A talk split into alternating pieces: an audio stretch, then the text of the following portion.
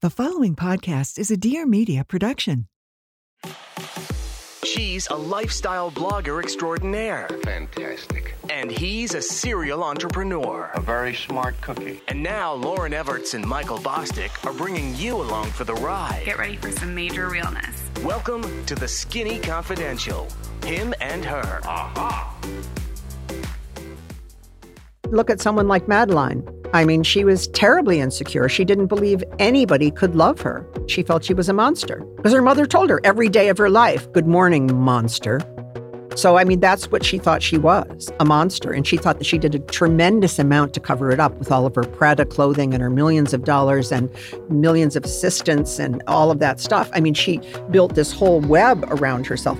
And that goes back to the insecurity of, I am too unlovable. No one would love me. I'm not even a normal person. I'm a monster. And if somebody gets together with me, they're going to figure that all out. And I have to keep everybody at bay. And that's why she's so bitchy. Today is a moment. Good Morning Monster, the podcast, has launched. I am so proud to be a part of this project. I actually was told about this book through Glennon Doyle. She said, Lauryn, you have to read Good Morning Monster. And I read the book and fell in love with it. And I pestered Michael Bosstick and said, we have to turn this into a series. And the Dear Media team got together and they have created the most incredible podcast series that I personally am so proud of. I know they're so proud of. And it's launched today. You guys have to go listen to this. It's one of my favorite books. If you haven't read the book Good Morning Monster, you have to. And to add a little spice to this situation, we have the author who wrote Good Morning Monster on the podcast, Cathy Gildiner. In her book, Good Morning Monster, she focuses on five patients who have overcome enormous, and I mean enormous trauma, you guys.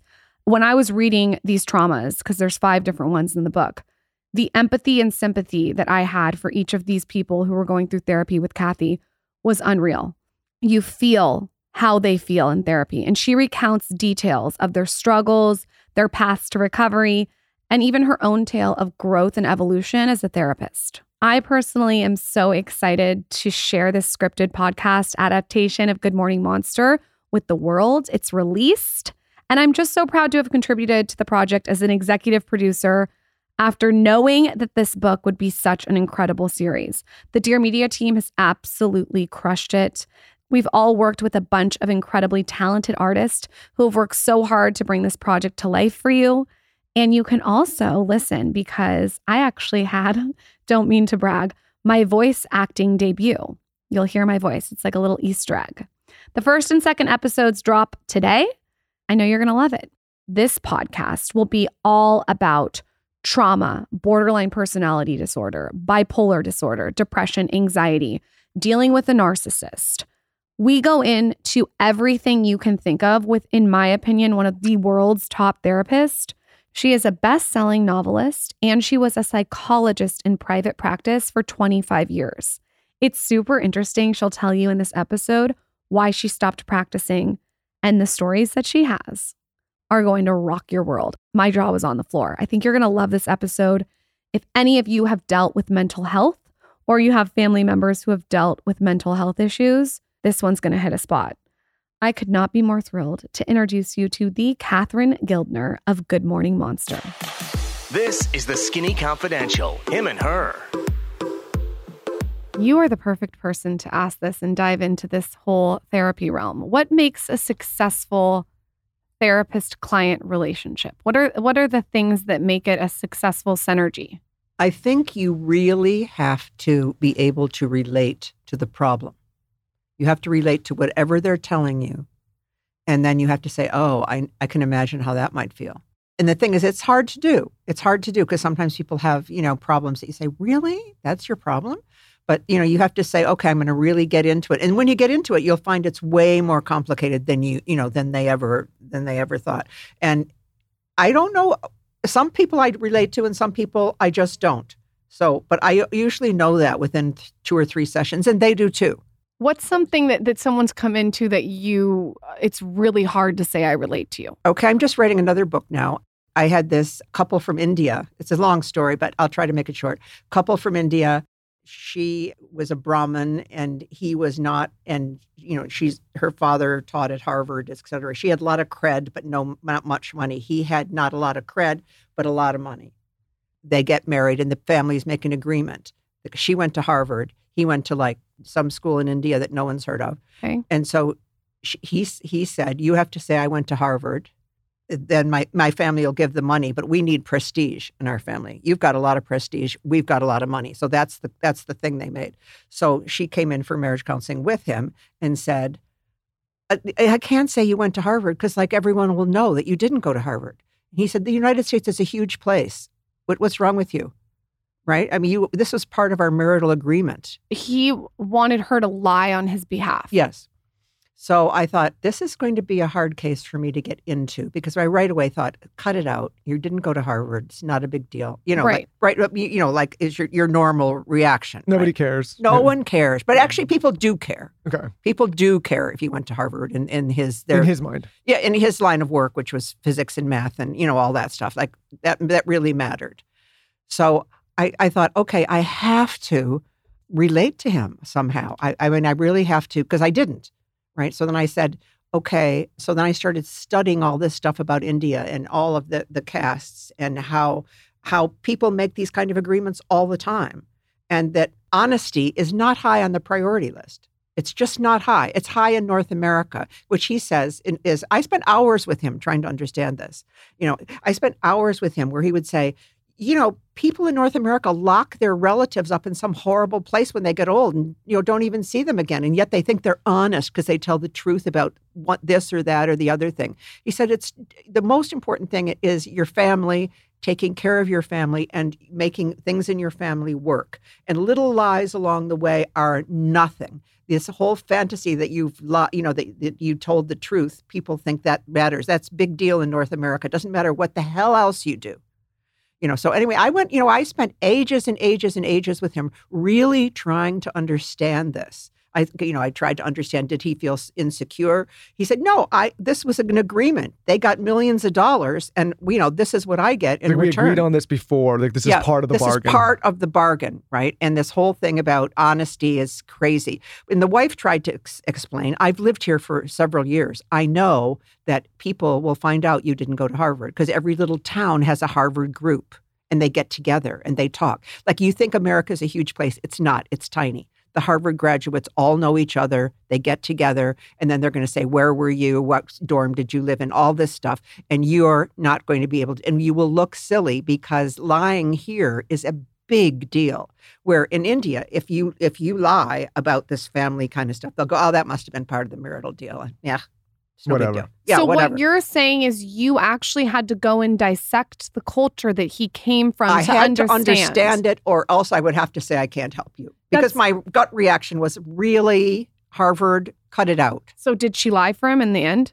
No, in the end, in the end, what happened was he said he he began to understand. I, she was she was just trying. She was happy to go along with it, but she was just trying to explain. You'll be outed, and it'll be embarrassing. Which he would have been outed. It's Yeah, not, yeah, it's yeah. not going to end well for him. It's not going to end well for you, right? But then I had to show him that I really understood his culture, and I couldn't just say we don't do that here. you know, because so- that's not helping him. That's not showing him any empathy. It's not showing him that I care. And he had a lot of very interesting things to say about the two different cultures and that uh, and lying in North America. How how he sees that as just you know it's very easy to tell the truth. It's hard to look after your old parents every day. You know that that in fact that's just something that people glorify in North America. I found that all very fascinating. So, in terms of, I'm just reading this book now by Carl Rogers on becoming a person. And it's how to listen to other people so that you're not judging it. And the, th- the way to do that is to get all the details that you can so that you can say, oh, okay, that's really how you look, your society looks at this. And then he, he then senses that I'm on his side. But I mean, he has to sense me on his side as opposed to me saying, no, we can't do that in North America because everyone will know you didn't go to Harvard. I mean, his wife's told him that. Everyone's told him that, right? It has to be some way that he understands that I care about his situation. It's almost like to be influential as a therapist, you have to really understand, like you said, where he's coming from. You have to. It's really interesting because sometimes I'll say things to my husband about the way that he is, Mhm. and he'll say, read Shogun. He's a fourth Japanese, and he wants me to Oh, right. understand that this is a book Right. that like has. I read Shogun. Oh, James oh, you guys are Who best friends. Who No. hasn't Me, read I Shogun? haven't read it yet. Yeah, it's that The- thick. the It's- uninformed it's have not read it's Shogun. Five, Oh my God. Five inches thick. Okay, right, well, yeah. You'd be- well, you'd you be and Cathy are going to go off. So he Yeah. wants me to Well- read it, which I will. Yeah. He wants me to read it to understand why he does certain no. things because Uh-huh. i- he's a fourth Japanese. No, no, no. Right. What I oh, no. oh, well, that's huge. well, I I've had Japanese patients. That is huge. I want her to. So, what I tell people all the time and what I try to practice, and part of the reason we do this show is if I meet somebody, I may disagree with them based on my Right. experiences and my perceptions, Right. but I want to understand how they came to the conclusions they That's come to based on their experiences That's and their right. perceptions. You should be a And then, therapist. yeah, and then you have to respect them in the end for how they came there. Yeah, I mean, not to go into like a political room here, but I think it's why we get into this fragment. We get into these fragments where it's like you have your viewpoint, I have mine, but there's Mm-hmm. been little, very little understanding of mm-hmm. why you have those viewpoints. Mm-hmm. And I imagine, like in mm-hmm. your line of work, that's all you do is try to dissect someone's viewpoints, right? And I think people limit themselves in their worldview when they only can see through their perspective. That's right. and That's so right. You can't be a good therapist if you only see through your own perspective. Yeah, for example, like we'll have people on this show, and sometimes people will, you'll see a, a guest that is maybe polarizing, and people will get so upset that we've had this person. Like, I can't believe you'd have this person. I know you don't agree with them. Da, da, da. I go, that's the point. Is like Mm-hmm. Yeah, if you're no. if you if you create a bubble for yourself where all you're Mhm. hearing and seeing is things you like to hear and see, you become a very limited person. Mm. And so, Yes, um, exactly. I don't know that my perspective on the Shogun thing, which is a whole nation, by the way. Mm. I mean, like you know, every time I loved that book. It's the way. I, mean, I incredible. the generations. I mean, Uh-huh. it was great. If and- Cathy likes it, I'll read it. Well, he's Yeah, an incredible uh, author. He's I- I passed mean, I read it when I was 20, and I'm like 200 now. So. no. They're making a whole streaming series, like they're turning it into a Oh. show, which I Oh, that oh, uh, be well. I mean, they could do it well or not well. It'll it'll it'll be interesting to see. But my point is, Lauryn, is that I think it's important to try to figure out someone's culture. I mean, for example, the, the story you just told us, like that was that was all about that cultural upbringing and what they Mhm. perceived as okay Mhm. and not okay. And there's you Mhm. know two clashing Yeah. things. Like we would look at that here and say, I can't believe this, and he's looking at us at the same time saying, Well, I can't believe yeah, you. yeah, that's right. That's right. Yeah. What has been in your whole line of work the most complex case besides the five incredible cases that you've written about in your book? What's been a, a case that made you really, really have to sit back and think? You just told us one instance, but what's something else that had a lot of complexities to it? The most complex were in the book, and I've well, I've I had. I mean, I'm 75, so I had have had transgender before there was transgender, and that was my most complex case because they had nowhere to go. They didn't know where this could be changed. I had to call all around. You know, it was it was now eh, that's eh, something that's that's common, but then it was totally totally frowned upon and he was fired and he couldn't use the same washroom and and there was nothing that anybody could do about it. So then it became how do I go in the closet and do this because I have to have a job. So then it, you know it was sort of all of the rules of society, the rules of being transgender, everything about it became incredibly complicated. So you find out so you find in in the end you wind up saying I guess you've just got to go in the closet and just live that way because you can't you have your job. He had a very specific high level job and they said you you can't do that. You can't wear a dress and use the women's washroom. Are you insane? And then they sent him for shock therapy. They wanted him to have shock therapy. I had to intervene. So I think it's my most complex case because I had to intervene at work. I had to intervene everywhere. When you look at what 1967 was like, it was where you're it's like psychotic behavior. And and I knew him enough to know it's not psychotic behavior, right? I mean, we know that now. But I'm saying take yourself back and you know, it you wind up having to, eh, to say no you're not going to give him shock treatment this isn't a psychotic episode And you also at the at this time that you're handling this, like you said, there's no there's no colleagues to sort of talk with. There was No, a very like no. it's a very private issue. It seemed at the there's time. There's one center in in boston I have a question in the line of work that you do, and I got to think about exactly how I'm going to pose this.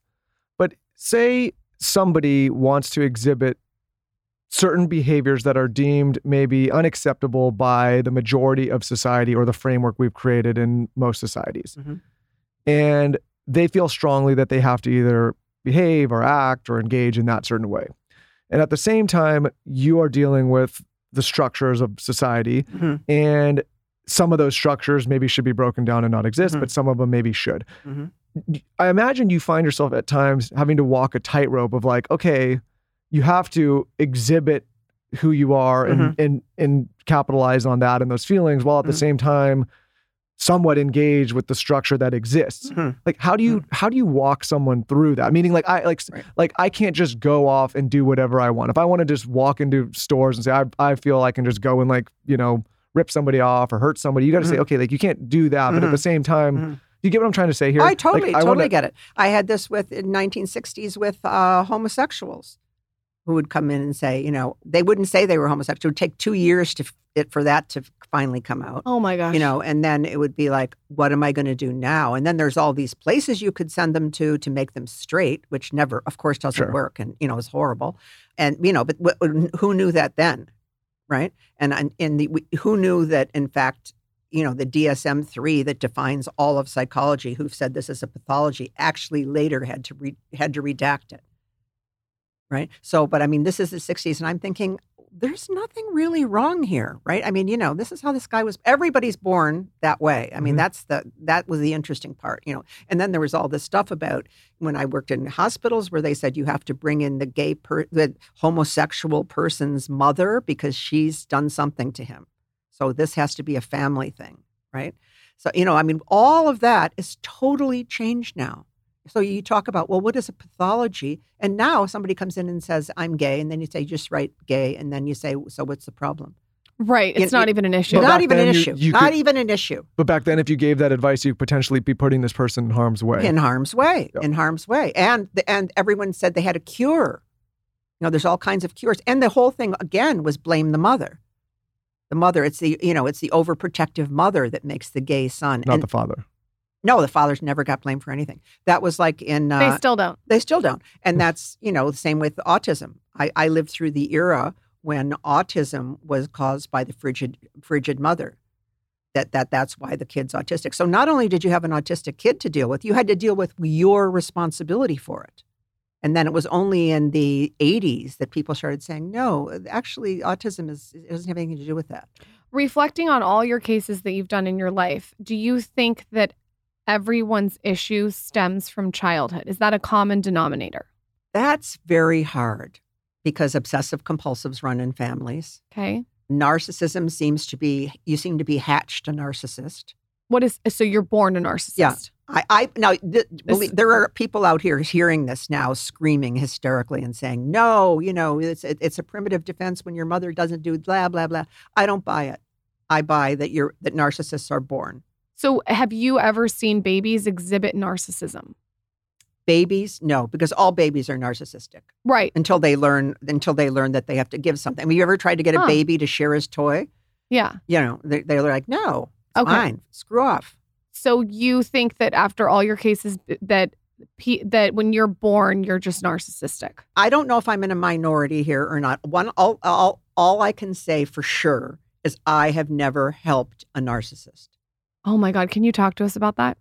We're really getting to dicey territory here because Never help. no, no, no, meaning no. like, People love it. Well- People love the, this territory. To We- clarify, ne- please. never help meaning you've met narcissists, obviously, but you've not been able to have a breakthrough with them in the same No. way. Okay. no, because their egos are tiny. They have, you know, if you look at an ego and say it has like 200 marbles, right? Okay, a circle of 200 marbles. Okay, well, a narcissist has a circle of about four marbles, and they are terrified to lose any. Huh. just terrified to lose any. So I I I, I know how not to take narcissists on as pa- as as patients. I always share this with psychologists at meetings, is because they'll call and say, "I saw four therapists; they were all awful, and I heard you were really good." Right? Anybody who's seen four therapists, it's usually the therapist has confronted them in some way, and then they're like, "You are on the other side. You hate me." You know, you can. You know, so if, if- they've been to a lot of places and then they say but i know you're going to be perfect you know it's you don't don't do it Well, they're setting you up as in a trap too. They're saying, "I know that you're going to be perfect," meaning you're Mhm. gonna you're gonna Manipulating you in and chameleon way. to what Yeah, I need. yeah. So so if you do end up seeing a narcissist, uh, say on accident, let's say they don't. oh do yeah it. i've done it So, so what does that look like? Are they unable to just take accountability in any aspect? Yes, they're unable to take accountability.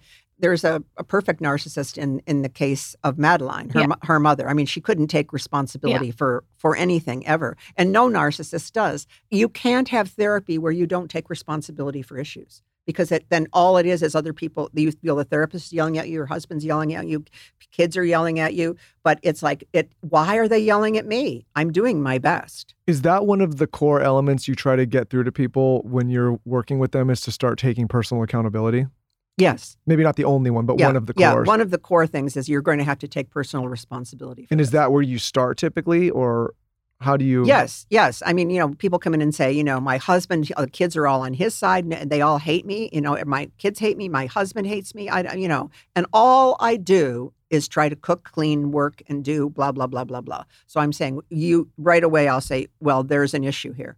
I don't. We're going to have to delve into that. And if you're a real narcissist, you'll just say, oh, you're just like them. No matter how hard I try, I can't do anything right. And then they leave. What are some signs to look for if someone's listening in their own life and thinks that they're dealing with a narcissist? What are some signs from people? they don't take responsibility for anything. When they say something wounding, then they say to you, What's your problem? I was just trying to help you. You know, they always play mind games. And they won't take and whenever and they and they actually think that they are being subtle sometimes and they're not. Right. So you have to say no, this, you know, and they never, ever say they're sorry. No, you know, you say you did this, it was wrong. Now we have to go back and do all of this at work, and you did this. That's what you told me to do. If you're dealing with a narcissist and there's nothing that you can do and they can't go to therapy, what's the best way of how to deal with them if it's a family member or friend? Right. What I always say to people who have a narcissist in, in their family is don't be alone with them because they they they always come up with things that they're they're at their worst when they've got you on a one to one. Really? Yeah, no, it's like a mother-in-law who's narcissistic, right? Don't be alone with her because she'll say, "Oh, you know, oh, my boy is such a bad boy. Honestly, he didn't even help you do the snow today. He was just so." And I say, "Yeah, he's lazy, whatever." Then then later she says to him to the to the husband, "Your your wife said you were lazy." Ooh. Yeah, yeah. So I, I yeah. So, you try to deflect it and, yeah. and so when when he says when they say things like, "Oh, he is so bad," just say, "Oh, I adore him." But also, and make the rule: I'm not going to be alone with that narcissist because everybody knows the narcissist and everybody runs and flees, right? And then you're stuck with them. Like, no, I'm not going to deal with this narcissist because they they are all narcissists are always manipulating, and they and they also feel when you attack them when you when you say like if you say you shouldn't have said that I said he was lazy, you took it out of context, and she and she'll say why why are you hurting me in such a terrible way, right? So it's exhausting. it's exhausting. it's exhausting. So it's best to never be alone with them and never whenever they try to eh, whatever they're trying to get out of you, don't let them because it'll come back and haunt you in another way. So you just completely just stay stoic and calm. Just stay, so yeah, I'm sorry you feel that way.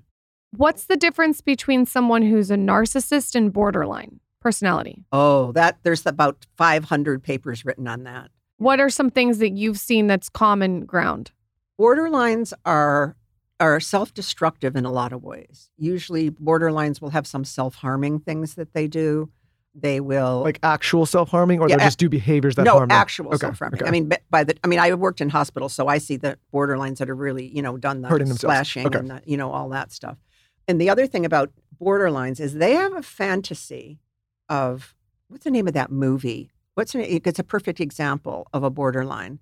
Glenn Close, the bunny movie. Oh yeah, a fatal Oh, Donnie attraction. Darko. No, fatal no. Fa- attraction. fatal, attraction. Fatal Donnie attraction. Darko. I don't Right. know why I went to Donnie Darko, but I went to Donnie Darko. Taylor's laughing back there. I heard Bunny and I was like, uh, but yeah, Fatal Attraction. Fatal attraction. That's a perfect example of borderline where she has a fantasy that they're having a, an amazing relationship. And she can't separate the fantasy from the reality. So she becomes enraged because her thing is we're getting married, we've been together, we have a wonderful relationship. Now you're backing out when in fact they'd had a one night stand. Right? But that but she does not she, her fantasy is, you know, the whole Barbie fantasy and then she, because she's getting annihilated, she feels annihilated, the borderline. She reaches, she figures, I've got to kill him because this is what he's trying to do to me. He's trying to kill me. so it's a have to- little bit delusion. Delusion. Yeah. Now, I, I I was reading a big chapter about grandiose delusion. This is different, correct? mhm. Is grandiose delusion is when you think you're you're you're sort of better than you are, right? Yes. Yes. Yeah. What what are signs of that? Well, that goes back to narcissism. Okay. It goes back to borderlines. Okay. You know, because, you know, I mean, there are all kinds of grandiosities, right? I mean, schizophrenics have grandiosities all the time that they're, you know, the Virgin Mary or, you know, head of Wall Street, you know, whatever. But part of part of delusions is is very often delusions of grandeur. Like Okay. here's an example. I saw in rounds once there was a psychiatrist and he was he was asking that you know we were like there's 20 people there to see the case and he's asking the patient he said so what is your job and I, I think his job was he was a janitor somewhere and he said my job is i'm a psychiatrist so he said oh you have delusions of grandeur and i said actually he has delusions Okay, you know, so you're the one with delusions of grandeur if you think that that's delusions of grandeur. You know, so it's like this psychiatrist was was he didn't even get that he was sa- was saying, you know, oh, you you think you're wonderful like me. ah, Yeah, yeah. that's interesting. Yeah, so yeah. he's the one that had. yeah, so every and, you know everybody. That's every- interesting. yeah, he never spoke to me again in the room. Enjoyed it, but that's the end of that. But that makes total sense what you said. Mhm. I have like a strange question following that. So a lot we've talked about your line of work on this show Mhm. many times. And I just see on your book, Lori wrote you a quote there. She's been on the show. Oh, Like, right. we- No, we- she's wonderful. She's wonderful. And hi, Lori. There's a lot of people thinking about getting into therapy. Mhm. But to your point, like, how do you know you're with somebody who's credible and who's kind of together Mhm. and who you can trust Right. and who is also not having these kind of thought? Like, I Yeah. think that's a lot of hesitation is I'm going to come Mhm. bare my soul to you. Mhm. I need to make sure I'm in good hands. Absolutely. Credentials aren't important. You know, I used to think they were, but then, you know, I've, so I've seen a number of people who have great credentials and they weren't really very good therapists. A lot of people screaming at the phone right now, screaming at the. the- Yeah. the- uh, Yeah, yeah, that doesn't bother me because I think most psychologists, most I've said credentials aren't as important as other things on the show, and people eat me alive. But okay, well, no, no, I, I because either to be academic and to be academically successful is is one side of your brain. The other side is helping people and Yes. knowing how to do that, and they aren't don't necessarily go together. Of course, Like e- it's EQ. Well, I think on another tangent, I think sometimes this is, I think in any field, it's like you can look at the credentials, but you also then have to know the person. You have to know the person. So what I say is ask three people that you've noticed who've changed. Ask, you know, when sometimes when people are neurotic at work and they're doing this and that, and then suddenly they're just not that neurotic anymore. Ask them, say, you've really changed. How did you change? And and get the names of, of three therapists from people that you that in your life you respect the changes they've made. You know, and that I think that I mean, I think that's the most important. The way that I have found the cutest pet gear for your pets is going to blow your mind. Fable Pets. You guys, you've seen it on my Instagram stories. I saw this chic dog crate. It's like white with a pale wood in my facialist office. And I was like, where did you get that? I've never seen pet gear like that in my life. Her little dog was sitting on the little bed. It's so cute. All the colors are perfect. She told me it was Fable Pets. I went on, I ordered it immediately. It matches my house like perfectly. And then I also went and bought their ceramic dog bowls. And then I harassed them and tagged them on Instagram so we could work together. I just found that their pet gear is so sophisticated, but also functional. And it's something that you want to show off in your home. It's not something that you want hidden, like when guests come over. So I actually have my signature crate right outside on the patio. And then I have my sleek, aesthetic looking bowls all over the house. Additionally, on top of that, they have this thing called a magic leash, which is a hands free walking leash that can be worn as like a belt or a crossbody. It's going to hit all your aesthetic points. And of course, we have a code for you. Exclusively for all him and her listeners, Fable Pets is offering a 20% site-wide discount. Visit fablepets.com slash skinny for more information. That's www.fablepets.com slash skinny for an exclusive 20% off at checkout.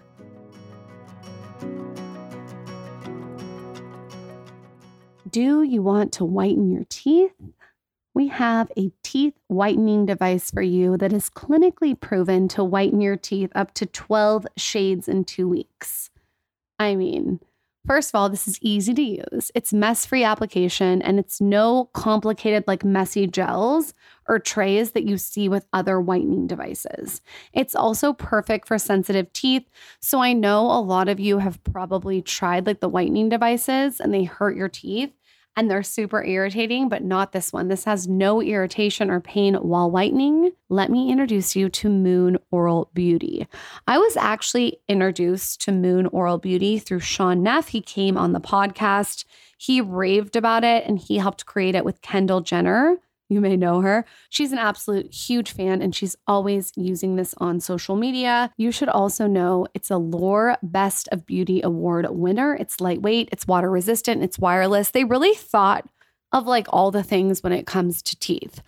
I went on their site and they have 90% five star reviews. People are obsessed. And I just feel like teeth are one of the first things you notice on a person. It's like seriously their face, it's like right in your face.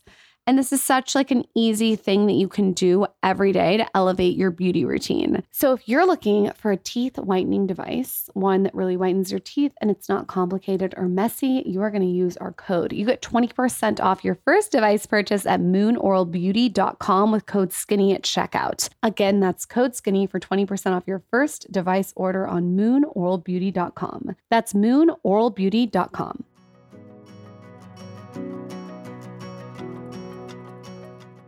After having kids, I wanted to get their supplement routine under control, like me and Michael's. So I set out to do a lot of research.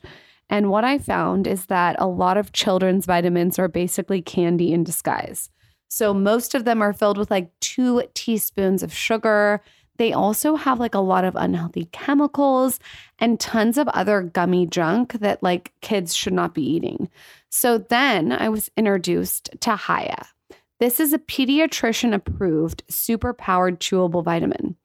This one has zero sugar, zero gummy junk, and it's also filled with all the good stuff.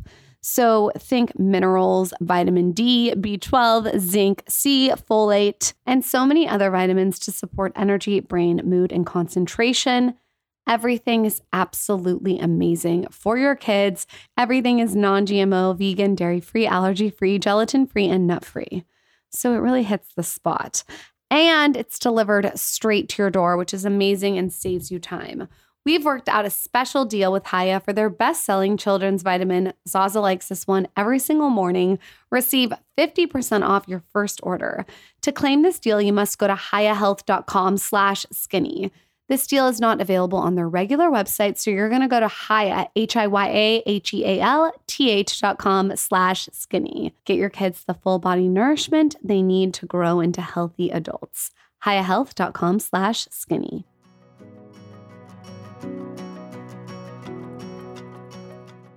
I think everyone who's listening can think of someone that they know who's deeply insecure, has a real Mhm. insecurity about them. And They often go to therapists for 12 years.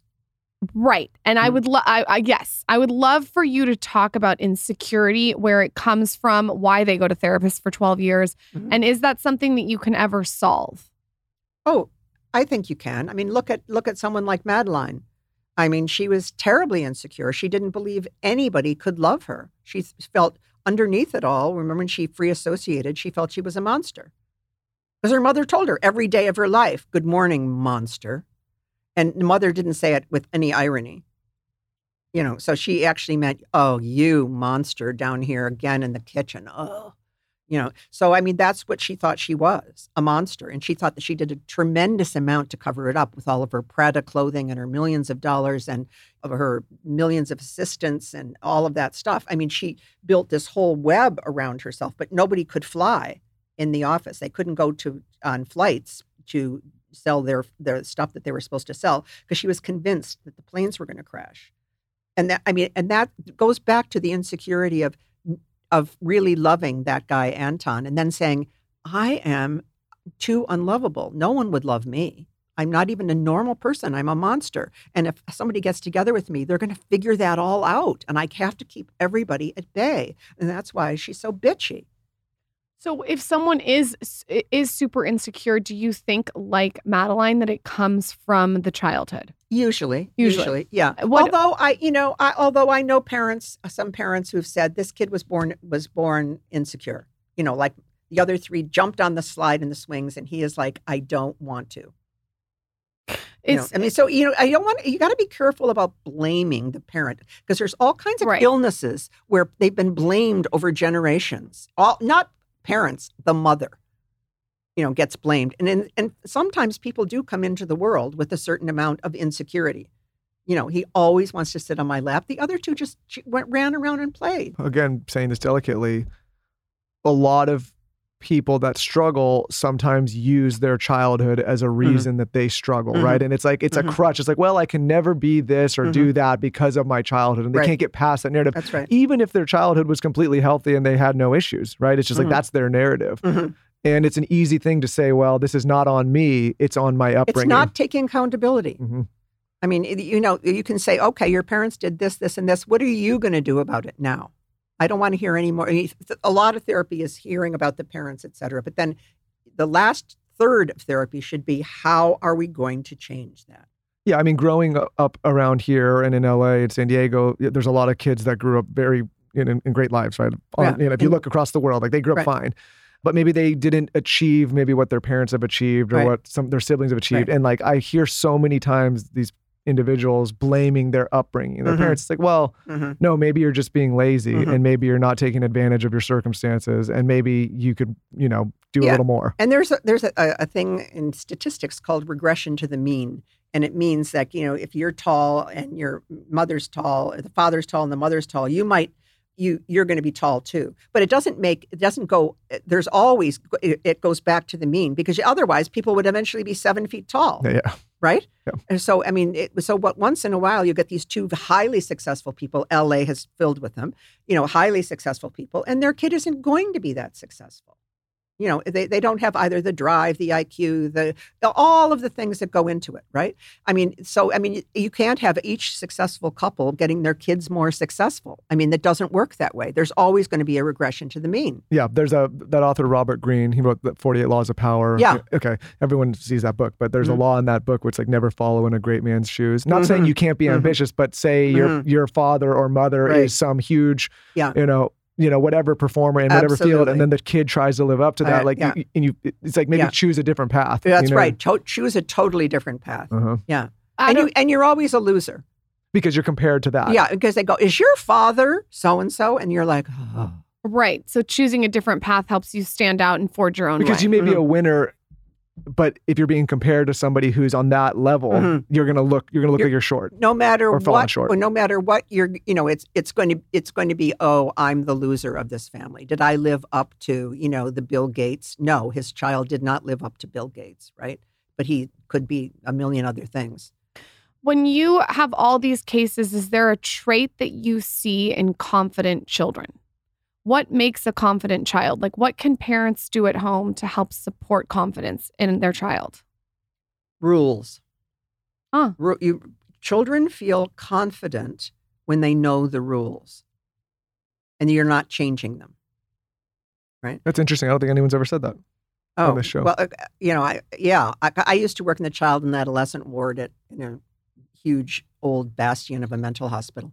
That's how I started out, and they they calmed down as soon as they knew what the rules were, and that no matter what, you weren't changing them because they'll try to manipulate, manipulate, manipulate. Because with the parent, if you manipulate enough, and then you're like, I'm going to kill myself, I'm going to get a knife and go like that, I'm going to do, you know, you're like, well, you got to do what you got to do. When, when you after a while, it all stops. It's like the kid that threaten, threatens to run away and goes to the driveway. Yeah, that's right. That's right. Yeah, I mean, that- yeah, right. You know, is is is is also for parents not to put emotional baggage into what they're saying. You know, no, you cannot have another popsicle. You've already had a popsicle. Okay, I need another popsicle. I'm boiling hot, and I have to have another popsicle. And you know, then saying you're driving me nuts. No more popsicles. That doesn't help. You know, it's like, no, we had that discussion. I'm not having that discussion again. So, but not putting your own emotions into it because then he's won. He's like, oh, she's really flipped out. So now. it's just a clear boundary. just have a clear boundary. Yeah. And do not think they're doing this to you. Huh. I have another personal question for you. Obviously, we're here to talk mostly about your book, Good Morning Monster, and these five stories that you put in there, and you know the show we're working on together, which I'm so excited about. By the way, I think it's going to be phenomenal. But in your line of work, you being an individual, Mhm. you dealing with these kind of stories and these kind of cases, I Mhm. imagine it has to at times take an emotional toll. Or are you able to separate that and kind of put the briefcase down, go home, and be like, Mhm. okay, out of like Mhm. I, I always wonder. what- I, I think about this with doctors that see crazy things. I think about it with people like you, just people that are in a position where they're trying to help people that are in terrible positions. Mhm. Like, what does that do to you? Right. I can now admit this since I, I I'm retired.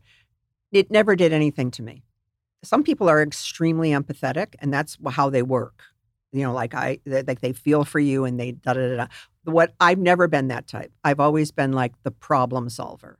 You know, like I make charts, and it's like, okay, this happened, this happened, and then you felt this way, and you know, and just sort of sort everything out and say, okay, we have to accomplish this, this, this, and this. You're almost like a detective. yeah, yeah. I I- well, I, like that's why people tell me that my stories read like detective stories because it's like you know, it's like with with someone like Madeline, you know, you the monster thing was one of our breakthroughs where she actually felt she was a monster. Well, if you feel you're a monster, then everything falls into place. Oh, no wonder you can't marry somebody. No one they'll find out what a monster you are. Like, but you have to find out first that they think they're a monster. And Right. even it's so crazy that just that line that her mom said, Mm-hmm. it- two seconds of her Mother's Day to say "Good morning, monster," Mhm. affected her to actually believe she was a monster. I mean, it's so crazy. Oh, you, everybody believes their mother. Everybody believes their mother.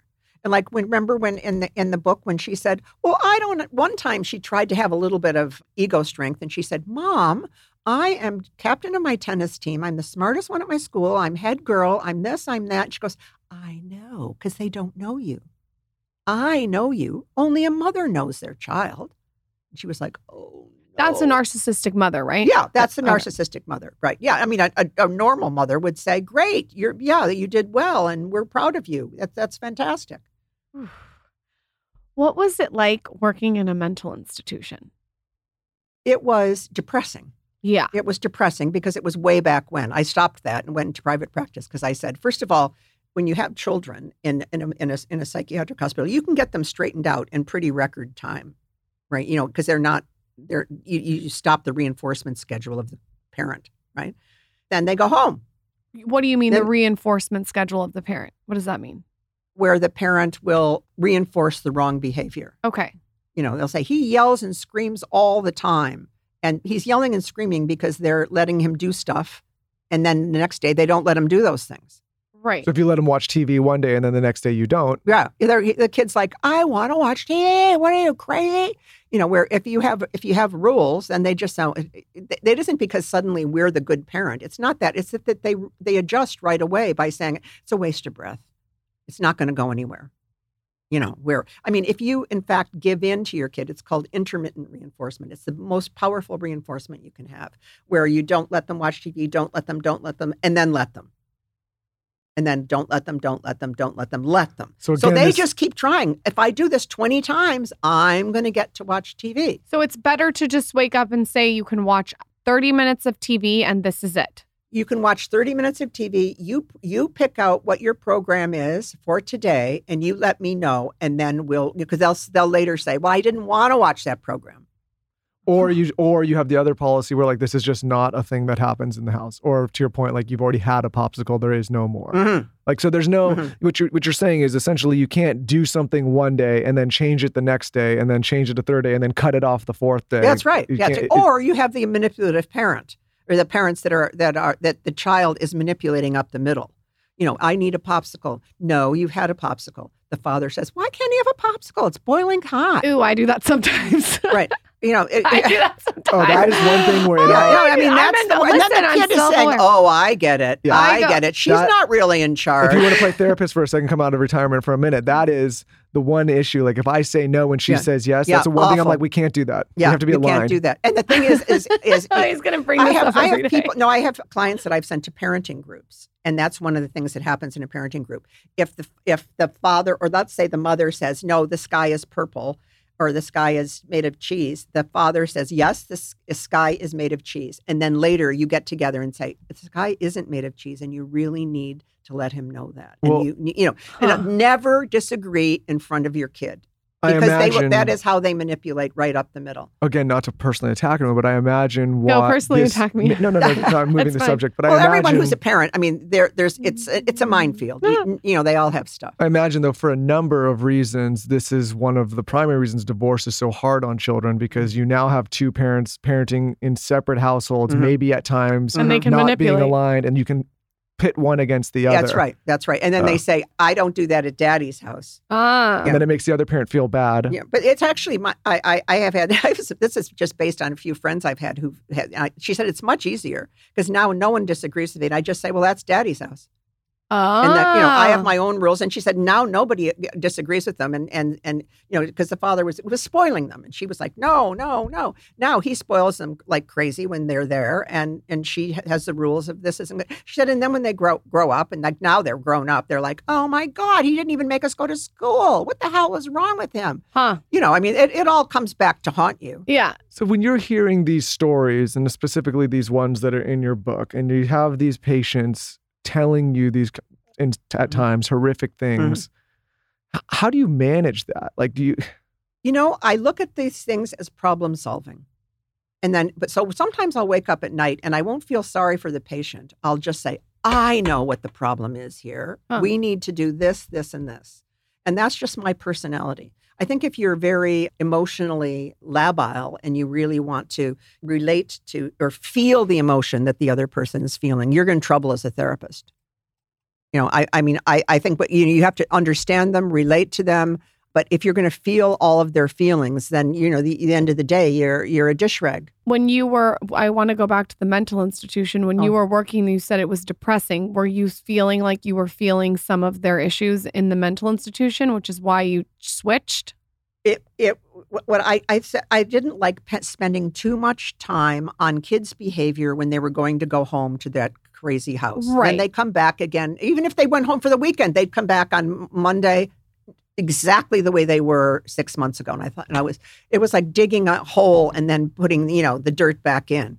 So, but uh, so then I, you know, I didn't mind. What I liked about that that mental hospital was I liked we did multiple family therapy, and the more family therapy you did, the better it it was. You know, I, I was sort of like, let's skip the kids and just do the parents, right? I mean, they're they're exhibiting behavior that's normal given what these people are telling them.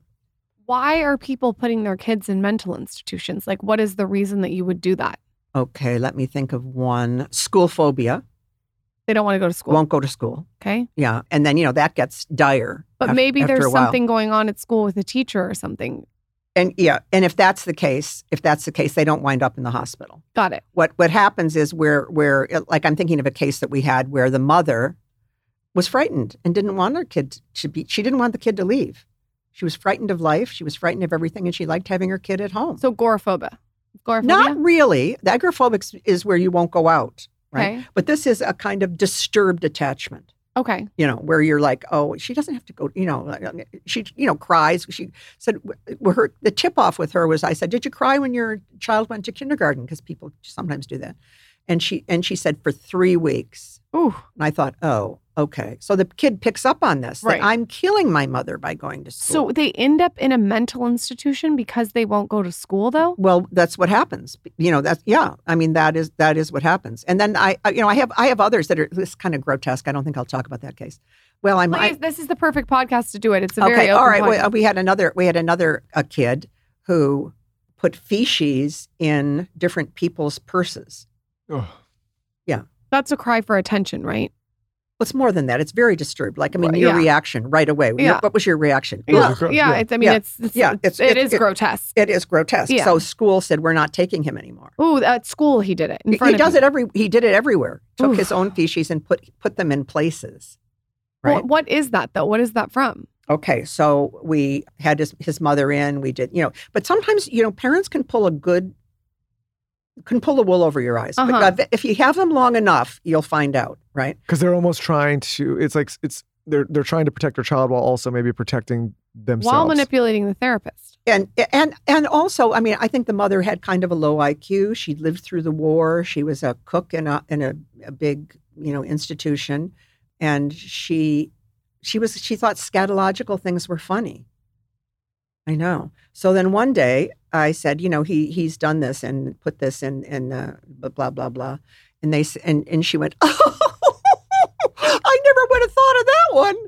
Ooh, so she was uh, positive reinforcing when Yeah. he did it by laughing, and so Yeah. he was trying to Like, impress. and the ingenious ways he came up with hiding this. Ooh, So then you realize, oh wow, okay, like how are we going to break this behavior? because the normal reaction is we got to put a stop to this. Right. So I'm talking about very disturbed parent. A So very disturbed if- parent, if and then and then that the kid wasn't as disturbed, but I mean he became mm, that behavior. No school would take him. I mean it is a kind of behavior that is very very offensive, right? But this is what I was so earlier when I asked you about you have people that feel so you have to you have a tightrope where you're walking like okay you have to help this person and navigate them and kind of let them lean into Mhm. themselves in Mhm. some cases while Mhm. also like this is a clear societal boundary that is Mhm. absolutely not to be Mhm. crossed right and I think like this is I think a very difficult tightrope for someone like you to walk because at what point do you draw the line and say we accept this behavior but we don't accept this Exactly. behavior Exactly. Like nothing about scatology is acceptable. Even, you know, like, and it's the same as, you know, I mean, putting feces in, in a purse in 1800, 1900, 20th century. It's all bad. Yeah, I think that again, like we are in it, in, we're living through interesting times where the boundaries that we have discussed on this show, and and what you and I believe to be beneficial to many Mm. people's development, are not clear any longer. No, no, exactly. And- And, that's that's really a good statement. They're just not clear. it's not a judgment as much as it is. It's like what is the boundary? Mhm. right? What is Mhm. the language? What is the boundary? Because if we have a system where everything is accepted based on the way everybody feels at every time, you have absolute chaos. Yeah, absolute. And, and this is a reaction. It happens about every 20 years. I mean, the reaction to 1950 toilet training, right? Everyone should be toilet trained by 18 months, no matter what it takes, right? You know, like no matter what. And everyone goes, I did it, you know, and then, you know, who, who cares? Then now there's this, re- this reaction of he can go to kindergarten in diapers. No, that's crazy too. So, I mean, it, what, when they say, well, we don't want that stuff in the 1950s where it was really awful, you know. So, yeah, there's this reaction. And now it's like, It's like a correction. it's like a correction. And then Mhm. the correction goes back to the middle where it probably should be. You know, yeah, yeah, yeah. I mean, like this is it's like political correctness in general or wokeness and all of these things. It's like, you know, there was, it was, there was all this crazy stuff about gays and all this crazy stuff in the 50s and 60s. And, and then, and then it, it's gone all the way to another level and, and, it, and, and it's going to correct itself. Yeah, yeah. Because I, I say all the time, especially on this platform, I say there's right and there's left and there's middle and then there's the extremes, which is where we are right now. And Mhm. I think what happens is, is, and one of the things I said during the pandemic is the danger with extremes is they get met with extremes, Yes. right? So you see Mhm. these issues that have Mhm. not been issues for 20 years Mhm. become massive issues Massive because issues. yeah, somebody has gotten away. They pushed an extreme agenda, and the answer to that is the other side pushes a more extreme Mhm. agenda, and then you end up in this place where everyone's like, "How the hell did this even How happen? this happen? You got to get back to the middle Right. somehow." That's right. Huh. That's right. you mentioned off air about how you ran out of empathy. And I I thought that was so refreshing to hear from someone who has been such an incredible therapist be really honest. Can you talk about that? Well, I was a therapist for 25 years. And, you know, when people would come in and say, I have this problem, I wouldn't, I, I, I, I would, I'd seen so many. I'd say, oh, okay, here's this problem. Here's what we have to do. And we're going to have to do this, this, and this. It became formulaic. It became formulaic. And it was, and it was no more where I was like, I've got to read books on this. I want to understand this. I want to, it's not so much emp- lack of empathy, but it was, I've been there. I've done this before. I know how to do this. And, and I don't like that. That's a bad feeling. Because it's no challenge. It's no challenge, and then there's nothing new. You know, I was never hugely empathetic. It's just not. I mean, you know, everybody has a, a scale of where how empathetic they are, how much they are a problem solver. I'm low on the empathetic. What's the line between empathetic and sympathetic? sympathetic is where you say, "Oh, I really, I really feel sorry for you. That's terrible." And empathetic is, "I really feel what you're feeling." Okay, Right. And, you know, I, I find empathy strange anyway, because you really don't know what people are feeling. I mean, I don't know what those five patients were feeling. And to say, I know what you were feeling is crazy, right? But then also, whatever empathy I had was dwindling. And I thought, I don't think I'm giving people as much as I gave them when I started out. And I thought, time to stop. So I just, at 50, said, that's it. And then I became a writer. But I mean, a I was, damn good writer. Right. But I just, you know, I mean, sometimes people are the major wage earner and they have to plug on to, you know, 65, where I've, you know, I've had a lot, a lot of friends, and most of them are male, are saying, I can't take another minute. Oh my God, tell someone who cares. Ugh. You know, that because to be empathetic all day is draining. Well, that's what kind of what I was asking you earlier. It's like you're taking on all of Mm. this heavy, heavy energy. Mhm. Not like people are coming in and talking to you about how great everything's going No, no, God, time. that never happens. yeah, it's all pro. I mean, it's just, it's. I think it's a job very few can do well. hmm And I'm not saying people can't do it. I just mean No, absolutely. for at least long, Mm-hmm. sustained periods of time. And again, I've not been in your position, but I imagine just that constant. I mean, we all know what it's like to go to a dinner with somebody who's draining, oh yeah, or maybe Yeah. like depressing, or right. and, I'm what's the- slumping in my chair as you speak. yeah, and what's the reaction? Is I want to get out of here. I want to. Mhm, and ima- mhm. so imagine that's your job, and you're doing it every single Mhm. day. But if you're looking at it as a problem and looking past the emotion and saying, how did this happen? What is un- stored in this unconscious that I have to bring out? Then it becomes interesting. And it's like, how am I going to, you know, how many layers are there here? And then the other uh, interesting part, and, and I it failed at this in the Madeline case, is you have to know exactly how much to confront someone and know when to do it. And also maybe know when you to stop because some people's egos are so fragile that you probably have to gently confront Right. them. I know, and it's so yeah. And I and I was being a smarty pants, you know, which is my won't. And I said, "Oh, you're in love with Anton. I just figured that out." And she said, "Get out."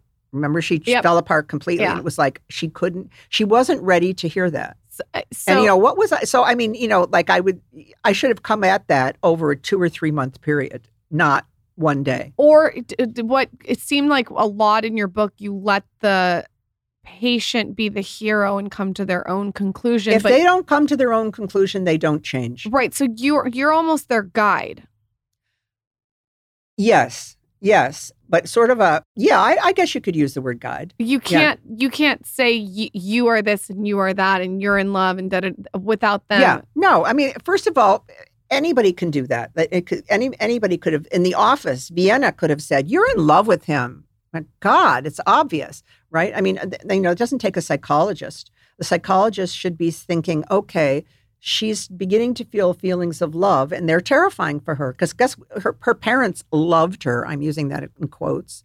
You know, they didn't really love her. Her father betrayed her several times, wouldn't let her in the house because these two crazy women, because the woman he was with after the mother, he said, no, you can't come in the house because she gets too upset.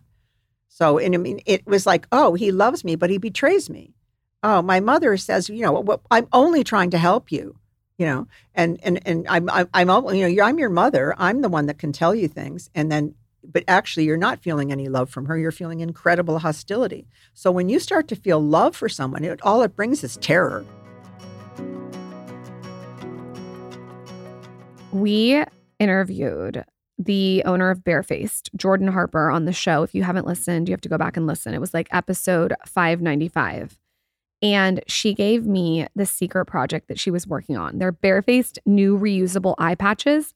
They hadn't launched. So I got a chance to experiment with them. And I am telling you, the move is to take these eye patches, they're called the Everyday Eye Hero, and put them in the fridge take them out, put them on your eyes in the morning when you wake up, and then ice roll over them. I am telling you, if you want to deep puff, it's like no other. Barefaced has an incredible offer for you. So they have the Superstar Serum. It's called the Overachiever, and it's basically designed to help firm and strengthen the skin. And they're giving you something fun. The first 100 people to purchase Overachiever will get a free everyday eye hero reusable eye patch in your order. This is amazing because you can keep reusing the eye patches. You have to click on the custom link in the show notes to get access to this gift. Whether you're someone who's obsessed with skincare or you're looking to level up your routine, or maybe you're just a minimalist seeking a single serum that does the most, the Overachiever is the go to serum for long term skin health. Jordan talked about it on our podcast. She just like raved about the benefits. So go grab the serum so you can get your reusable eye patches. And of course, we have a code. Exclusively for him and her listeners, Bareface is offering 15% off your first purchase. You're going to go to barefaced.com with code skinny at checkout. That's barefaced.com. It's all about the small tweaks, not drastic changes. And obviously, that is what you can trust from Restylane family of hyaluronic acid derma fillers. This is the filler that I have used in the lining of my lips. I'm very specific, and this one gets the job done. The one that I used was Restylane Kiss, and it was just so natural. They are known for their hyaluronic acid filler. There's been over 65 million treatments worldwide. Everyone is very unique when it comes to their face. So, Restylane is not a one size fits all situation. They have like Restylane Lift for your cheeks, they have Restylane Define for your chin. They even have Restylane Eyelight for your under eyes. So, everything is designed for whatever area you're targeting. The Restylane family of products are indicated for people over 21 years. The most commonly observed side effects are swelling, redness, pain, bruising, headache, tenderness, lump formation, itching at the injection site, and impaired hand function. To learn more about the serious but rare side effects and full important safety information, visit RestylaneUSA.com. Receive $20 off when you join Galderma Aspire Rewards today. Membership comes with exclusive rewards and discounts so you can earn points and start saving on your qualifying Restylane treatments today. Visit aspirerewards.com to start saving now. Again, that's aspire, A S P I R E rewards.com. Terms and conditions apply. Are you looking for real, healthy food for your pet? Well, I have you covered. I'm going to tell you about the wet food that I use for my dogs. It is absolutely amazing. The Farmer's Dog. They deliver fresh, healthy dog food straight to your door. It's developed by vets and it's nutritionally balanced. What I've noticed the most, though, is my dogs are chihuahuas and they used to get really weepy eyes. And now, since switching their dog food to something that has a lot of nutrition in it, I've noticed that the weepy eye situation is gone, which is amazing. My dogs get so excited when they see the farmer's dog. They like literally dance, they lick the bowl, and I just feel good about it. I think we all concentrate so much on what we're eating and what we're ingesting and what we're drinking and what we're feeding our kids and sometimes the pets can get left behind. So if you're looking to upgrade your pet's nutrition and you want something where you don't need to go to the pet store, you have to check out Farmer's Dog. I just think if you're looking for all the great benefits like a healthier coat, better skin, better breath, we all want better breath for our dogs. Get 50% off your first box of fresh, healthy food at thefarmersdog.com slash skinny. Plus, you get free shipping. Just go to thefarmersdog.com slash skinny.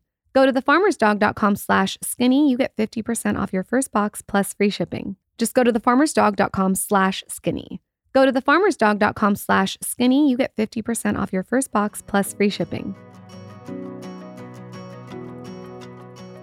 Do you think the reason parents are unable to love their children the way that they should be loved is because they're narcissists themselves? Or they're or they're damaged. Yeah. Or they're damaged. Yeah. You know, it's like the gorillas that I talk about in in Matt, the Madeline case. You know, I, I worked with a, a friend who's a veterinarian at the zoo, and they have they you know they they captured these gorillas, brought them over in crates when they were babies, and dumped them at the zoo. And then they so they never had a troop. They never saw other. They never saw other things. They never saw, you know, what is it called? Grooming, which is a Uh, it's the first thing you do is grooming, and then you go from there to group play. Then you go from there to. It takes about twenty five steps to get to sex, right? Right. So they never saw any of this, right? So then they tried to mate them because they wanted to have more gorillas. So they brought in some male gorillas, and the, the females went out of their minds. They thought they were being attacked and they just thought, what is this behavior? So people think sexual instinct is innate. It's not. There's huge number of steps that you go through before I mean, think of what you were like at seven or eight. If someone said you should have sex, right? I mean, that, that's I don't know how old your kids are, but you know, I, mine when any sex was on TV when they were seven or eight, they go oh oh and cover their faces like they're frightened of it, right? Well, this is how the gorillas are. They wouldn't do it. So then they decided, okay, we'll artificial in, in artificially inseminate, inseminate them. So they did. Most of them miscarried, but one of them had this child, and uh, I- I saw the whole movies of this that my friend did. The second the child was born, she tried to kill it.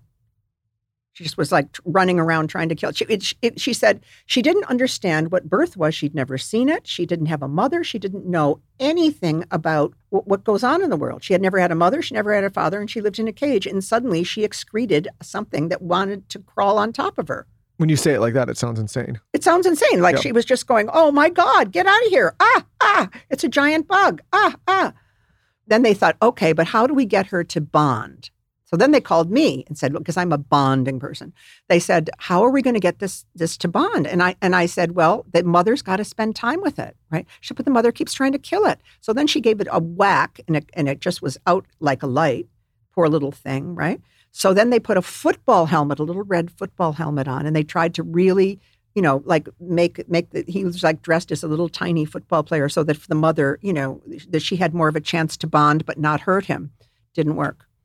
So finally, they had to. They, then the thing perpetuates where they have to separate them, and then you know now that baby's going to be alone, and and you know the gorilla's alone. So you can say, okay, well, how can parents do this, this, and this? Well, that gorilla had no idea what birth was, what sex was, what. And, and she didn't even start out with the grooming. Grooming is where the mother picks little bugs off you, and you know there's about thirty stages. Never had any of So them. what you're saying is if you don't see love and you don't see nurturing and you don't see like a, a mother bonding with with a baby, then how can you go do that yourself? That's right. It's not totally innate. There's some innate qualities, like you'll see little girls will pick up a baby, you know, doll, hold it, hold it. But that's because some mothers picked up babies. Ah. Yeah. So I mean, it's it's a little bit innate, but it needs cues. So you you mentioned time. If someone feels like they're not bonding with a baby, what you're what you're recommending is to spend time with the Mhm. baby. Mm-hmm. Huh. Mhm. Yeah, yeah.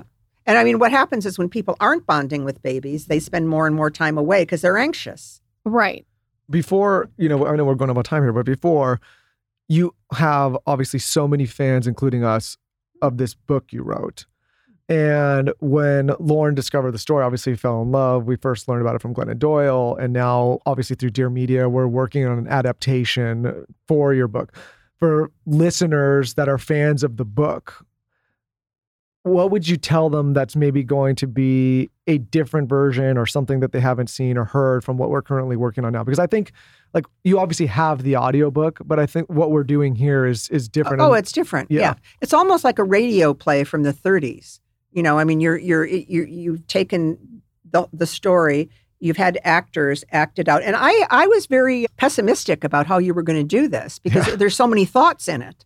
But I mean, you did a fantastic job, you know, where you had where you had Cathy the therapist talk to to Jess, the other therapist, so that in fact her thoughts and uh, uh, well, because that was a challenge for the way the book's written because it's from your right. perspective and That's so like how are you going to Yeah. make it work in audio yeah, and also when we looked at this we felt you can't that you can't do this book in one you can't do the whole thing there'd be too many people too many characters in one Mhm. season so that's we, we broke it down to Mhm. b- focus on Yeah. one chapter and all of that but yeah no i mean i think It's a very difficult chapter to do. It's the most difficult in the book in the sense that she's the least favorite character because people have feelings about rich people.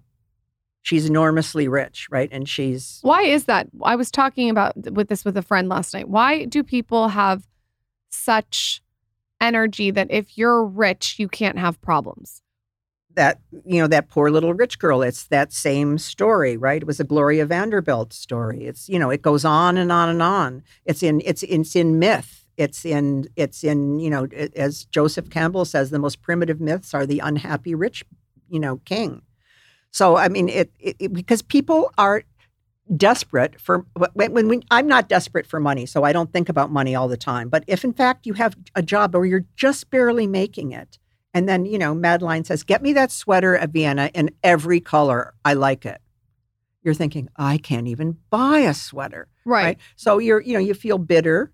Like look at the policeman when they, when she was left for um, her parents went to Russia and they left her for six weeks, right? That police were called because the alarm went off, and the one policeman said to the other, "I think we should do something like call family services or something." I mean, she's alone, and then she said, "Are you kidding? She's in a mansion." Right. She's per- she's going to be okay. And these parents know what they're doing. There's cleaning ladies coming and going. Like so, I mean, part of what was her jealousy of the ch- of the child, and the other thing is when you're really rich and you're mistreated, no one will help you, right? Because at least, well, when you look at at Laura or one of the other cases in the book, when she was you know found abandoned, she went to child services. They found somewhere where for her to go. Where if you're rich and and you're mistreated, no one helps you. Yeah, I also think that again, and this is a this is a subject that you know people they're going to feel strongly about. But I feel if you if you don't have money or what you perceive to be enough or a lot of Mhm. money, a lot of the time people look at money as something that solves all of your problems. Like Mhm. if, especially if you've never had it. Like oh, Mhm. they have money, so they Mhm. must not have problems because the money solves their problems. When many of the people we've met, you know, that's what is that saying? Mo- More money, more problems. Like they Mm-hmm. they have all sorts of problems. They Mhm. just may not be the same problems. Mhm. Like they're not struggling to pay the mortgage, but money causes a lot of family issues. It causes a lot of issues around validation, who has this, who has more, who has less. Like there's there's a lot of children that struggle that come from families with a ton of money because they live in these kind of worlds where maybe they feel they don't attain the same level of Mhm. success. There's there's Mhm. all sorts of stuff. Addiction. Like I Mhm. guess what I'm saying is, you know, we were at dinner with a couple last night. They're like, they grew up privileged, but they were talking about the many issues that their family has faced, some of them very severe, you know. Mm-hmm. And they're like, nobody will ever validate those issues or feel sorry for them because their first response is, well, they have money, so it's not an issue. Well, the majority of, of of issues in families when they when they break, I, I was surprised by this, and it probably tells you what a Pollyanna I am about money. Is the majority of issues in families are financial? That, that doesn't.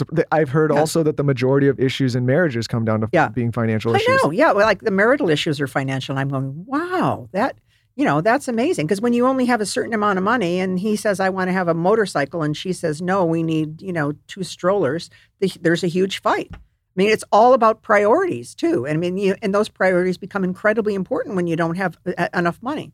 Yeah, I used to have a more myopic view, but I I I realized as I've grown older what I perceive to be as maybe a non-issue. Like if somebody comes to me and says I've lost my job, my first thing is like, well, get another job. Mhm. Right? And I, cause uh, Mhm. that's, but if that's the most severe thing that's ever happened in your life, that most that might be the most catastrophic event that you've ever felt or experienced. Mhm. Where that's, you know, for me, it's like if you know my wife lost her mother at a young age, she's going to look at somebody that's lost that job and, and compare it against something Yeah, that she's going to traumatic. say, get a life. but it doesn't mean that that person Right. is not feeling a certain way about what they perceive to be the worst event of their life. Well, and the the other thing is, why do they perceive it as the worst event of their life? Usually, it goes back to something.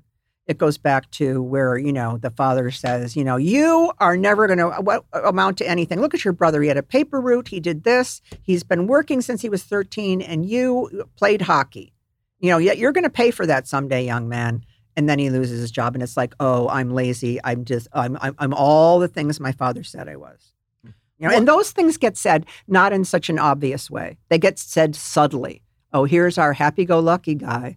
You know, it, it- You know, he translates that to lazy. Yeah, like so one person could lose a ton of money and the other person lose the same amount of money. Yeah. And one person may not care at all, and the other person might say this is the worst thing that's So- ever happened to me. Exactly, and that and it, it happens all the time like that. Like I, I was reading about. uh, I had a, a very rich client, and he lost everything. I read about it in the new it was headlines in the newspaper, and he came in. He never mentioned it. He was just saying, "Oh, my wife. I don't know. We're still having those issues, and you know, blah blah blah." And I thought, I wonder if he's going to mention this. Nope. Hmm. Across the board, what do you see with people who are suicidal or commit suicide? What is usually the thought process behind that or the process? I actually, it's very hard to know who's going to commit suicide. It's very, very hard to know because many people threaten suicide. Women threaten suicide much, much more than men. So with women, when they, they you know, you have to look at the statistics, and you have to, because the women will say, "I feel like killing myself," but eh, that that doesn't carry the threat that it does with an Aboriginal who says, "I think I'm going to kill myself." The chances are they will. You look at men be, between the, you think, oh, the highest suicide rate in Canada is among Aboriginals, right? It's not. The highest suicide rate is among men 65 and older who live alone. Interesting. Yeah. So I mean, they just they just like blow their brains out, and then you know somebody They're done. Is They're it done. usually a They're secret done. with therapy, or are people usually very vocal? Like, is it something where they come and they're doing therapy and then all of a sudden they kill themselves, or do they let you know? Men tend to just kill themselves. If women say more than three times they're going to kill themselves, and you, you, you then you kind of say, okay, this is a way of expressing desperation, but it's not, you know. But then sometimes people do kill themselves, and you're like the therapist, and you're like, oh my god, I missed it. I, she was always saying she was going to do something like that, and then she actually did it. You know, I mean, it's it, you know, it's very very difficult because sometimes you you know people you want to look at the statistics, but sometimes people walk right out of the statistics Huh. you know, we've had 11 year old children in psych hospitals kill themselves. Oh my gosh. That's that's maybe contributing to the depression that you feel when you're in a mental institution when Mhm. you're working there. Mm-hmm. You wrote a book too, along with Good Morning Monster, about Darwin and Freud. Mm-hmm. Why did you decide to write about both of them? What research did you do? Why did you decide to? Oh, this is a long story. I was very interested in Freud and I began reading very early Freud. And Freud was a biologist he, before he was ever anything else. And he was, a, you know, uh, a science guy. Then he, and he was very, very much of a fan of Darwin. Now, Darwin, you know, origin of species, et cetera. So I, I started reading all of Darwin and saying, but eh, Darwin wrote a whole thing on sexual selection. That was his second book. But Darwin was afraid to come forward with his sexual theory because he was already, he's, you know, he's upper crust English. He's, you know, he's like, no, I don't want to do that. Freud was a Jew, already an outcast in Vienna, all, 75 years later. And he's saying, I'm going to take these ideas and run with it, I think. And so I wrote that. That was the the thesis. But it was based off of the Dar- the stuff Darwin had kind of started working on, but was scared yeah, to come. Yeah, that's right, right. And so f- the famous Freud stuff is his psych stuff. Nobody pays attention to all the why biology he did, and nobody pays attention to the psych stuff that Darwin did because he became so famous for the other stuff. Interesting. Yeah, So, And- what was the sexual theory? If for anyone who's listening that doesn't know, that basically everything comes down to sex. And Darwin says, you know, he gives, you know, Darwin is famous for hundreds of examples till you finally fall over in your chair and say, okay, I believe it, right?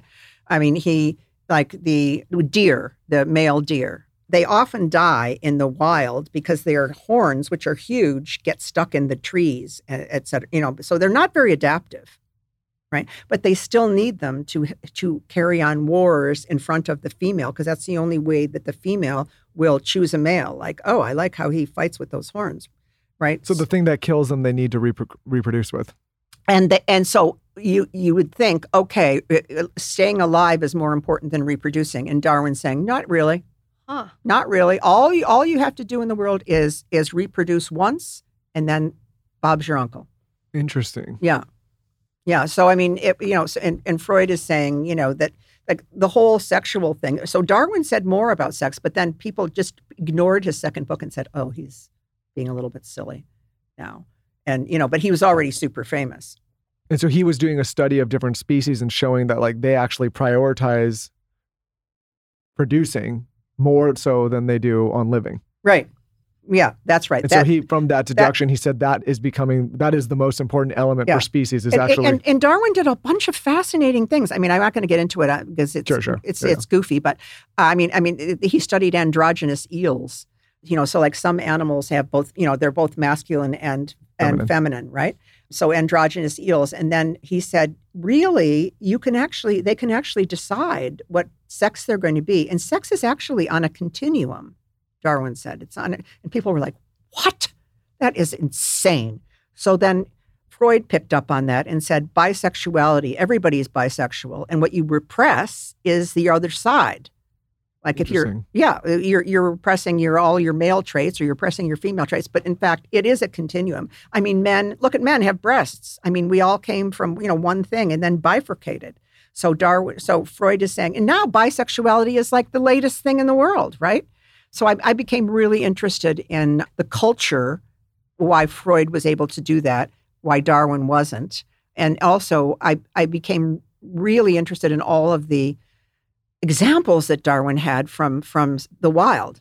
We have covered a lot of ground Wow. today. I encourage every single person who's listening to go read Good Morning Monster. I love reading, and I can tell you that this is one of my favorite books I've ever read.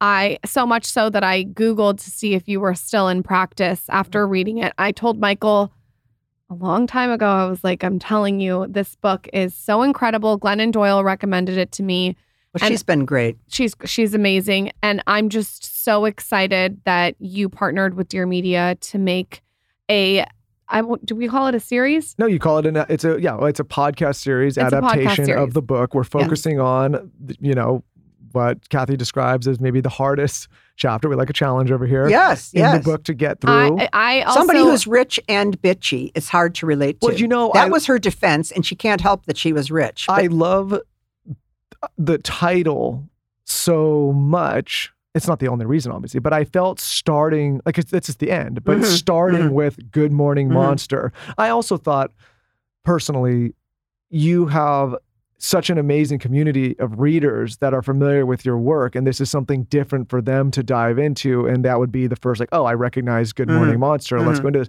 And in success, the hope is that we tell some more stories like this. But yeah, that's why we did it. And I think it's going to be different than what they get from the book and the audio book. oh, absolutely, And- absolutely, yeah. yeah. yeah, No, and, and it's and it's updated too. I mean, it's you know, I mean, these are this is describing what happened a number of years ago, and you're updating it and saying, okay, let's put Jess in, who is going to ask Cathy all these really important questions, and she's going to have to deal with that. And and instead of them being my thoughts, that you've confronted Cathy, and I think that it's really fantastic.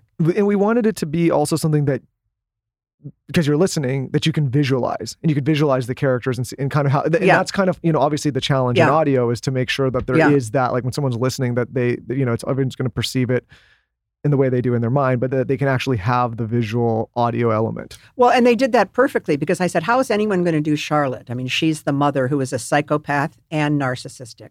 And she has a Boston accent because that's where she's from. So they actually got someone who, because the thing is, you have to realize how good she is. She's very good at psychopathy and narcissism. She manages, like, you know, the, the thing when she doesn't want to eat her food and she Yep. puts it into the napkin and gives it to the daughter. And then the daughter gets caught and she says, Oh, how did you know? I don't know why you did that. She, she, so she's, but she's very, very good at it. And and I thought it's it's important that you that she doesn't just look like some screaming witch because it, she had a lot of power, and you have power by being good at your pathology. Yep. And they did an excellent job with that. well thank you so yeah so everyone's got to check out the book obviously good morning monster check out the series coming out cathy i feel like we could have talked to you all day long you're welcome back anytime we could just go on and on and on I am so excited to be helping to produce this. I'm so excited to be in it. I made a little cameo. Oh, Yes. And I'm just such a fan of everything you do. And I'm excited. You said you were writing another book. mhm. I will be your number one fan. So. Cathy, thank you for coming on. Come back anytime. Thank you. I'd love to come back. Can we follow you or where do we buy the book? Tell us all the things about you. Instagram? amazon Yeah, you can get the book at Amazon. You can get the book anywhere. I think. It's, I mean, yeah, you know, it's it's it's a major it's done well Yeah, they, I mean, they, well, they, yeah. it's done well. I was number three on Amazon medical. Met, they call it's interesting. They didn't put it under self help. They put it under medical books. Huh. Yeah. that is interesting Where can Hmm. everyone find you on Instagram? Do you have an Instagram? I do, but I'm redoing it. So I'm I'm, re, I'm reorganizing the maybe a whole thing. website better Yeah, website's better. Yeah, Okay. because I'm redoing my, my Facebook and I'm redoing my Instagram. I'm going to have a new image. I love it. Cathy, thanks for coming on the show.